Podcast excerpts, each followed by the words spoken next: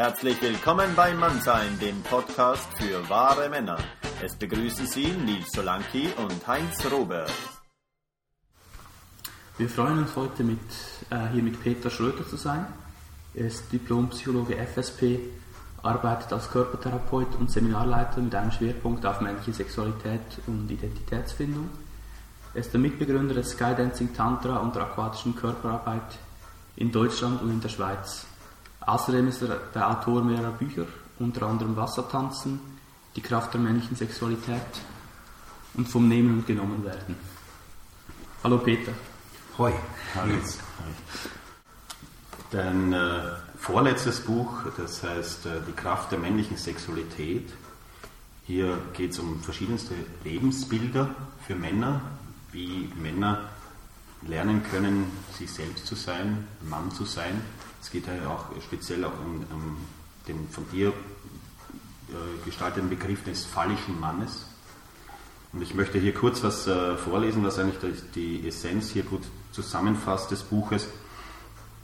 Auf Seite 14 steht hier, dieses Buch handelt von einem neuen Männerbild, das wir mit Gewinn in uns entdecken und an unsere Söhne, an unsere Freunde weitergeben können. Es handelt vom phallischen Mann, der sein inneres Potenzial, die seelischen Energiefelder des Kriegers, des Liebhabers, des Magiers und des Königs ausgeleuchtet und entwickelt hat und dadurch verbunden ist mit seinem Körper und seinen Gefühlen, der seine aggressive Kraft genießt und seine Sinnlichkeit lebt. Einem Mann, der seinen Weg mit Herz geht, der um seine Verantwortung sich selber und dem Leben gegenüber weiß. Kannst du das noch irgendwie ein bisschen ausführen, was du mit dem Begriff des phallischen Mannes meinst? Es ist immer gefährlich, so eine Definition zu geben. Ne? Was ist ein richtiger Mann? Mhm. Und von daher würde ich sagen, eigentlich weg von der ganzen Definitionsfrage, sondern wie könnte ein Mann dahin kommen, wirklich sich selber zu begreifen, zu sehen, wer bin ich, auf seinen Weg gehen, ja, und wirklich sein Innerstes, das, was er mitbringt als Potenzial, das entwickeln zu können. Darum geht das. Und es hat Hilfsmittel. Und da würden einige Männer Ja zu sagen, das, was ich vorschlage, und andere werden sagen, nein, das ist nicht unbedingt mein Weg. Und das, was ich hier vorschlage, ist im Grunde genommen, sich auf sogenannte Archetypen, also Grundkräfte, Grundbilder im Mann, äh, mal zu stützen und die als Ausgangspunkt zu nehmen ähm, für eine persönliche Entfaltung. Ich persönlich bin selber diesen Weg gegangen und habe gemerkt, wie stark mir das geholfen hat.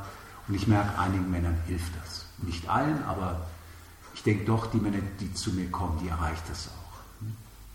Wie bist du denn zu meiner Arbeit gekommen? Kannst du ein bisschen von deinem eigenen Weg, den du es angedeutet hast, ja. erzählen? Also ich bin ja ein sogenannter sanfter Mann, ja, der die ganze Emanzipationsbewegung der Frauen mitbekommen hat und sehr hingehört hat und sämtliche Bücher auch von den Frauen gelesen hat, fand es total spannend. Aber mir fehlte nachher einfach, ich merkte, ich konnte mit Frauen reden, ich konnte mich anpassen, ich bin ein guter Liebhaber geworden, all das, aber irgendetwas fehlte. Und dieses etwas habe ich mit der Zeit langsam entdeckt. Und es war etwas, wo ich merkte, ich habe mich, meine Wünsche und das, was ich persönlich wirklich will und in mir trage, immer hinten angestellt. Und das zu entwickeln, das war mein Weg. Nämlich, ich nenne das den phallischen Mann, der mit diesen vier Kräften im Mann gut verbunden ist. Ja? Mit dem einen mehr, mit dem anderen weniger, das ist das Individuelle nachher. Aber im Grunde genommen geht es darum, mit diesen Kräften im Grunde genommen äh, zusammenzuspannen, äh, sie berühren zu können, nicht nur einem ausgesetzt zu sein, sondern sich wirklich mit allen Vieren zu befrieden. Und das wäre eben der Krieger, der Magier, der König und der Liebhaber. Und darum geht es eigentlich auch in dem Buch. Das ist immer wieder die Basis, ähm, von der wir ausgehen. Äh, bei phallischer Mann, da denke ich eben an, an Phallus, das Phallus-Symbol, und dann kommt für mich irgendwie so der Begriff, ist irgendwie eigentlich ein schwanzbezogener Mann. Ja, der eigentlich, aber da, da gibt es eigentlich äh, auch viele davon, die wirklich durch den Schwanz denken. Aber das ist damit eigentlich gar nicht gemeint, eben, sondern einfach wirklich nur die Kraft des Phallus zu verwenden Nein, Kann man das so? im Grunde genommen ist es sehr viel weiter. Ja. Wir hier sind zum Beispiel penisorientiert. Ja. Ne? Also einfach schwanzgesteuert, dass es geht irgendwo, wo kann ich mich anbringen und so. Das hat sehr, sehr viel mit einem großen Ego zu tun. Das Ego stärken, das irgendwo den Boden geben und gleichzeitig mal merken, es reicht ja doch nicht. Denn der Schwanz, der steht mal und dann fällt er. Und für die meisten ist es nicht etwas, wo man das Gefühl hat, okay, ich kontrolliere den, ich kann das, wie ich äh, der Situation angemessen kann ich den brauchen, so sind dem ausgeliefert. Und es fühlt sich sehr ohnmächtig an. Der falsche Mann ist sehr viel weiter. Da gehört der Penis auch dazu, aber da gehören die anderen Archetypen auch dazu. Und wenn jemand mit diesem Teil verbunden ist, dann bist du immer ein Mann, egal was du machst. Ja, du hast das Gefühl von, okay, gehen wir es an. Was steht an? Wo kann ich mich reingeben? Wo muss ich mich abgrenzen? Wo bin ich stark drin oder im Moment schwach und ich kann auch dazu stehen? Ja, solche Fragen. Und von daher ist ein phallischer Mann eigentlich einer, der gut mit seinen Hauptteilen, nämlich dem Denken, dem Fühlen und dem Handeln verbunden ist. Denn die meisten von uns trennen das. Ja? Entweder nur im Kopf und dann kommt der Körper nicht mit oder die Gefühle oder umgekehrt.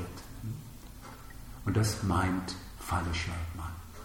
Und wie kann man das jetzt kultivieren, dass man so ein falscher Mann wird? Ja. Also zum Beispiel mal das Buch lesen. Ja, es gibt so ein paar Ideen. Und ich habe wirklich Männer, die kamen und gesagt, du, es ist irre, ich habe ein paar von diesen Übungen probiert, es funktioniert. Ja? Ich habe wirklich diesen Weg langsam angefangen für mich selber. Ich meine, es ist immer noch einfacher mit anderen Männern zusammen. Das ist ja auch eine These in dem Buch drin. Also wir Männer sind sehr vereinzelt und machen halt einfach unser eigenes Ding. Und es fehlt im Grunde genommen andere Männer, vertrauensvolle Männer, mit denen man im Grunde genommen Buddies ist, ja? also Kumpel. Das kann auch bedeuten, dass man halt einen Sport macht, dass man in der Kneipe mal sitzt, aber im Grunde genommen geht das tiefer. Also es bräuchte im Grunde genommen eine Freundesgruppe, die einen sieht, die einen auch kritisiert und hart hernimmt, die Dinge anspricht, die man sieht, ja, und damit in Gang kommt, die sich ab und zu trifft, wenn möglich regelmäßig, die bestimmte Dinge auch tun, nicht nur reden, ja, nicht nur einfach vom Kopf her reden, sondern die auch Dinge ausprobieren. Und dann kommt einiges in Gang. Ich habe so eine, so eine kleine Männerbande, eine persönliche, ne, die habe ich schon seit Jahren. Ja, und wir waren in Ferien schon zusammen, wir waren in der Wüste, auf dem Schiff, wir haben uns massiert, wir haben gestritten, wir haben uns eine lange Zeit nicht gesehen, weil wir nicht mehr zusammenkamen. Und das ist einfach so ein natürlicher Gang. Also ich habe jetzt auch festgestellt in den äh, letzten Monaten, wir haben hier in Zürich so eine neue Männergruppe gegründet und da ist mir das aufgefallen auch, dass es wirklich gut tut und für mich auch sehr wichtig ist, dass ich mich mit Männern direkt austausche. Und wenn da auch ein bisschen Struktur drinnen ist, ja, ein bisschen Ritual auch noch mit reinkommt, dass das sehr viel Klarheit auch bringt dann für mich. Und das hat mich schon auch äh, in meiner Entwicklung auch in den letzten Monaten weitergebracht. Ja. Ja, ja du sprichst von was sehr Wichtigem, dass wir Männer halt, wir können sehr chaotisch sein, aber das darf, das muss innerhalb gewisser Grenzen stattfinden, die so eine Männergruppe eigentlich geben kann. Nehmen wir mal an, steht auch als Beispiel im Buch drin, Boxen. Ja? Dass man sehr harte Sache im Grunde mal ranzieht und guckt, wie geht das. Die meisten haben totale Schiss davor. Einige sind total geil drauf, aber die meisten total Angst zu verletzen und verletzt zu werden. Und wenn es dort Regeln gibt, dann kann man sich auf so ein Gebiet einlassen. Und dann wird das sehr spannend. Dann merke ich plötzlich, ich habe zwar Angst, aber wenn ich im Kontakt mit dem anderen Mann bin, dann findet ein Messen statt.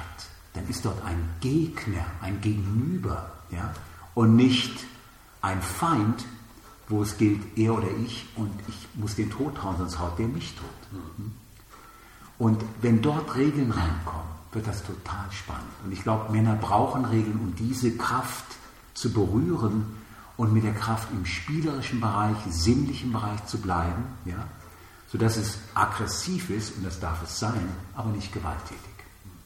Und diese Grenze herauszufinden, und das geht es mir. Ja, es gibt ja, also weniger als früher auch schon, aber es gibt ja noch genug Männer in unserer Gesellschaft, sagen wir, die ein bisschen Mühe haben, ihr eigenes Aggressionspotenzial einzuschätzen oder sich sogar davon leiten lassen und mal schnell vor, äh, voreiliger als handeln. Ja, also das ist natürlich die große Angst von vielen, dass sie in den Gewaltbereich reinrutschen und sich nicht mehr kontrollieren können. Ne? Und das war ja auch der Vorwurf der Emanzen, ja, ihr seid ne, Phallokraten, ihr seid ähm, aggressive Vergewaltiger, die keine Kontrolle über ihre Aggressionen haben und so. Und der gute Softie, ne, wie ich auch einer war, hat gleich die Gewalttätigkeit, die ich, mit der ich eh nicht in Kontakt war, und auch die Aggressivität über Bord geschmissen. Und das ist dann natürlich etwas Zahnloses. Da fehlt irgendwo ein Biss, da fehlt eine gesunde Abgrenzungsmöglichkeit, aber auch mal ein lautes Wort oder aggressiv sein, ja, und ähm, nicht so immer durch ein Wattebäuschen, was ja vor allem hier in der Schweiz so der Fall ist. Ja. Die Deutschen sind nochmal ein Stück kerniger, habe ich das Gefühl. Ne? Die Schweizer, na, na, vorsichtig und hat auch was für sich. Aber manchmal wünschte ich mir ein bisschen mehr Mackes. Ja? Also ein bisschen mehr durchkäme an, äh, naja, auch an Ausprobieren an dieser Grenze. Weil du vorhin Boxen angesprochen hast, es gibt diesen äh, Film äh, Fight Club, wo das eigentlich sehr gut gezeigt wird. Ja. Und wir haben das mal ausprobiert, der Nils und ich, wir sind hier in den Park gegangen und haben uns die, die, die Hände einbandagiert und dann wirklich mal so eine halbe Stunde vielleicht oder so nur so geboxt. Ja. Also es hat wirklich gut getan. Ja. Wir haben das ja leider seitdem dann nicht mehr ja. wiederholt, aber es, ist wirklich, es macht wirklich Spaß, weil erstens mal, man hat dann wirklich einen Gegner vor sich, der auch zurückgeben kann. Also man muss auch ausweichen können dann und man, man lernt aber auch dann wirklich auch mit Schmerzen dann umzugehen in dem Moment. Ja, ja, ja, genau. Du musst vor allem vollkommen präsent sein in diesem Moment. Du kannst nicht irgendwie kurz mit den Gedanken abschweifen oder überlegen, was du als nächstes machst, sonst hast du schon einen kassiert. Genau. Und das ist ja das Spannende dran. Also wenn wir uns auf die Körperebene begeben, dann werden wir sehr wach. Also da werden so das Tierische in uns geweckt. Und das macht sie lebendig. Also das Adrenalin, das ist dann ordentlich am Rotieren, ne? das Testosteron auch. Ne? Und äh, das macht, dass wir lebendig sind und sehr schön schauen können, ja, wir haben den Körper, wir haben diese ganze Bewegtheit innen drin, aber bin ich fähig, immer noch im Grunde genommen mit dem Bewusstsein mit dabei zu sein? Oder wird das ausgeblendet? Wenn das ausgeblendet wird, dann wird es gefehlt. Dann verletzen wir oder werden wir verletzt. Ne? Weil wegschwimmen oder einen Tunnelblick bekommen und dann einfach nur noch draufhauen, weil wir Angst haben. Also Gewalttätigkeit entsteht aus Angst. Da ist ganz tief hinten drin eine Angst. Und dann können wir, dann schwingen wir gar nicht mehr mit dem anderen mit, sondern wir wollen nur noch das andere niedermachen. Wir wollen gewinnen, ja?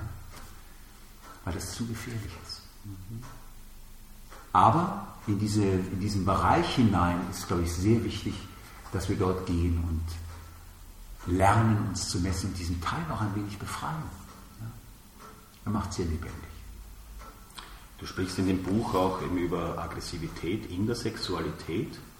Und ich habe selbst festgestellt, jetzt die letzten Monate, es hat mir eigentlich eine, eine Frau gezeigt, äh, dass, dass mir gerade im im Sex, beim Sex einfach auch so diese Aggressivität etwas gefehlt hat. Ja? Ja.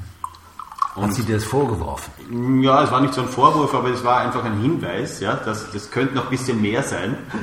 Ja. und, und auch ich war bei einer Tantra-Massage und die, die Masseurin, die hat mir das auch dann nochmal so gespielt. Dann, ja. Und, und ich habe, ich, ich versuche das jetzt wirklich so zu kultivieren. Meine neue Freundin und die, die, die findet das auch ganz gut, dass das jetzt wirklich so aus mir so rauskommt. Ich habe das wirklich jahrelang nicht so gelebt. Ja. So, als Mann hat man oft dann Angst, um die, die Frau zu verletzen, ja, oder dann zieht man sich ein bisschen zurück oder so. Ja, ja, ja. ja. Ja, du, ähm, da kann ich nur sagen, das neue Buch, ne, vom Nehmen und genommen werden, also ja, allein der Titel impliziert das ja schon. Ne? Und es stimmt, also in unseren Testes, ja, in unseren Eiern, werden vor allem zwei Hormone erzeugt. Ne? Und das eine ist für die Aggression, also ein, ne, das Testosteron. Und das eine dient mehr der Aggression und das andere der Geilheit. Also irgendwas hängt dort zusammen. Und wenn wir das beides nicht irgendwo erlösen können, ja, dann fehlt es. Und Frauen sagen einfach, naja, sie fühlen, es ist ja ganz schön, einen sanften, einfühlsamen Mann zu haben, der mitschwingt, aber an einer bestimmten Stelle oder irgendwann einmal möchte eine Frau auch genommen werden. Das heißt nicht vergewaltigt, aber überwältigt werden. Ja? Dass, sie deine, dass sie deine fallische Kraft spürt, dass du sie wirklich willst, dass du sie penetrieren willst, dass du hinein willst. Und dass sie umgekehrt aus ihrer Kontrolle rauskommt und sich hingeben kann. Und diese Ebene muss bei Mann und Frau irgendwann einmal berührt werden, sonst wird sie den Mann immer testen. Sie wird immer ein bisschen gucken, wie weit kann ich dem Typ eigentlich trauen? Könnte der mich wirklich, denn wenn du so etwas zeigst, diese falsche Kraft zeigst, heißt es auch, du trittst ein, du kannst auch aggressiv sein, du kannst dich auch verteidigen, auf einer ganz tiefen Ebene. Ja? Und wenn das passiert, gibt sich eine Frau mehr hin und der Mann entspannt sich auch mehr. Und dann kann das passieren, was wir eigentlich alle anstreben, nämlich ein Spiel mit den Energien zwischen Mann und Frau. Da kann der Mann sich auch mal hingeben und die Frau nimmt ihn einfach und er kriegt nicht Schiss. Sondern er geht einfach mit und das ist ein wunderbares Spiel der männlichen und weiblichen Energie in beiden. Und dann wird das spannend. Ja. Wenn ein Mann eine Frau in dieser Tiefe nicht berührt, dann bleibt das Verhältnis einfach immer so ein wenig in einer Hab-Acht-Stellung. Die Frau kommt aus ihrem, aus ihrem Animus-Denken nicht heraus. Die Frauen hier sind recht entwickelt. Die haben einen ziemlich starken Mind, die wissen, wo sie lang wollen, was sie wollen, was sie nicht wollen.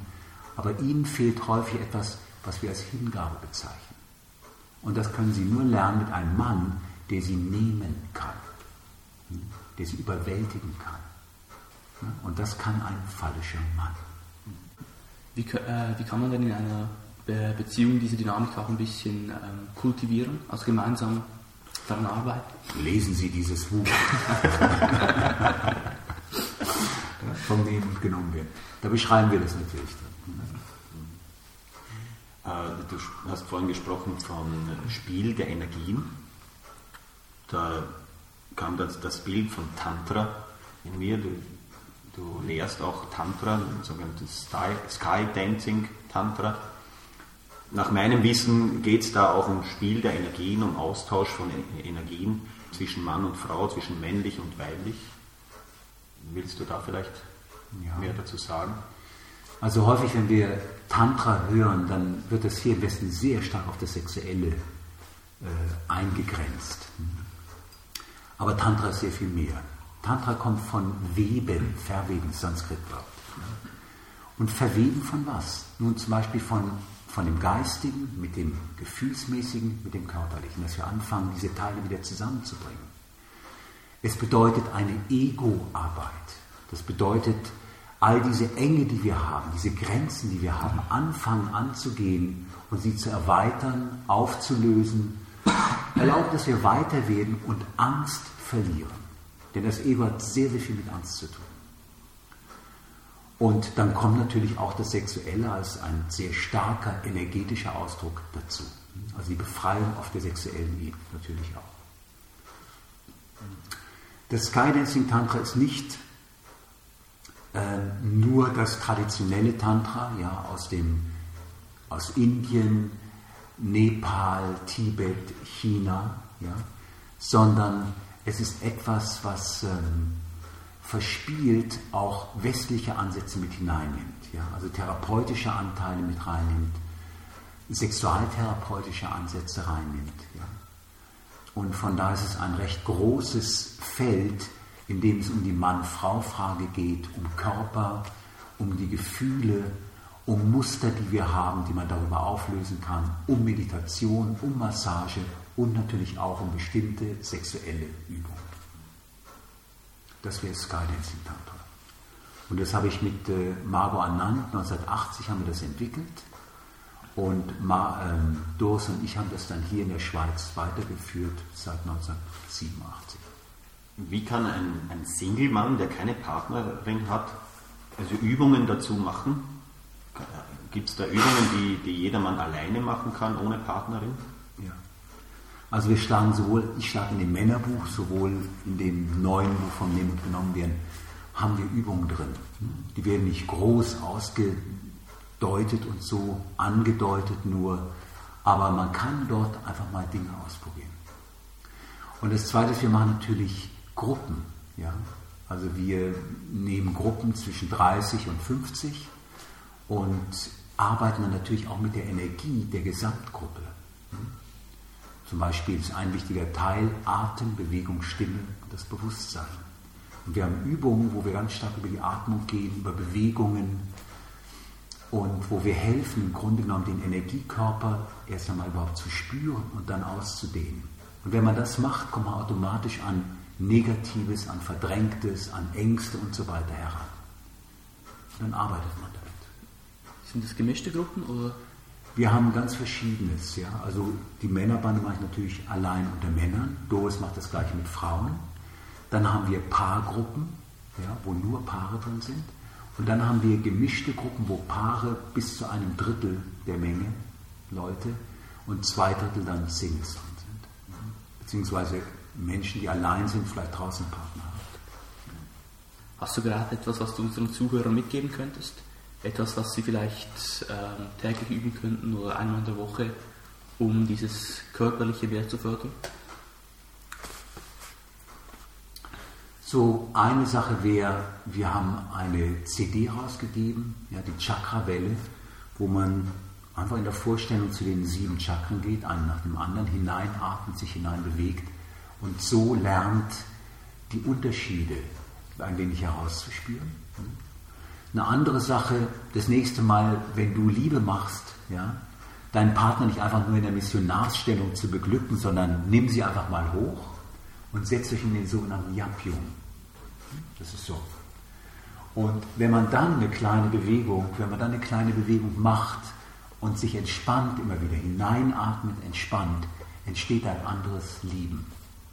Ja? Denn es ist natürlich auch eine Meditationshaltung.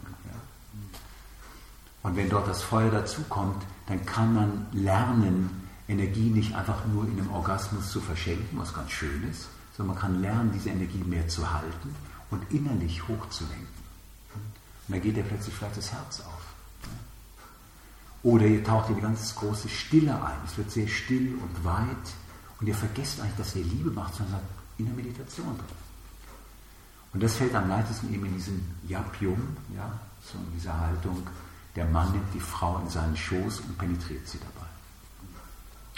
Muss das mit Meditation sein? Nein. Ähm, Im Jahrestraining lehren wir auch diesen, ja, das ist eine ganze Meditationsart, wo innerliche Vorstellungen dazukommen und so. Und das machen wir nicht in der Penetration, sondern kalt. Und es ist schon heiß genug, denn für einen Mann halte einmal eine Frau, bleibe entspannt in dieser Nähe und hau nicht ab. Sei gut in deinem eigenen Zentrum, aber gleichzeitig verbunden mit dem Zentrum des anderen. Das gilt für beide. Und dann, was ist die männliche Kraft dabei? Was ist die weibliche Kraft? Und mit dem hat man schon viel zu tun. Und das i-Tüpfelchen wäre dann natürlich, wenn man das Ganze ins sexuelle Lieben mit hineinnehmen. Ich hätte noch ein Thema, wo ich äh, gerne drauf kommen möchte. In dem Buch sprichst du äh, auch ein Thema an, äh, Prostitution und Pornos. Mhm. Ihr auf Seite 77 äh, steht Porno und Milieu, die Nutte als große Mutter. Ja. Kannst du da vielleicht äh, was dazu sagen? Ja, warum sind wir Männer dermaßen fasziniert vom weiblichen Körper? Muss ja noch nicht mal nackt sein. Ich meine, da geht irgendein Busen vorbei, ein Po vorbei. Wir, wir sind aber fasziniert. Das zieht uns direkt rein. 99% der Pornos werden von Männern konsumiert. Da gehen Milliarden rein. Und ich habe mir da einfach überlegt, ja, was ist denn das Ganze? Was ist diese Faszination?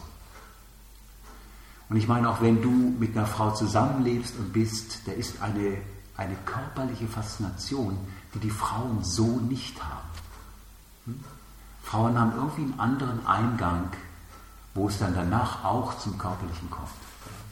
Das geht mir über den Beziehungsaspekt, ja, über das ähm, Taktile auch. Hm?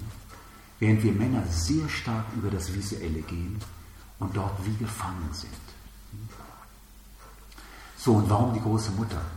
Nun, irgendwie, wenn wir dermaßen heiß sind auf so ein Bild der Frau, zum Beispiel, dass die meisten Männer, wenn sie Liebe machen, gar nicht bei sich so sehr sind, sondern dabei sind, dass sie die Frau sehen und das Höchste, was ein Mann erleben kann, ist natürlich die Ekstase einer Frau, die sich völlig hingibt.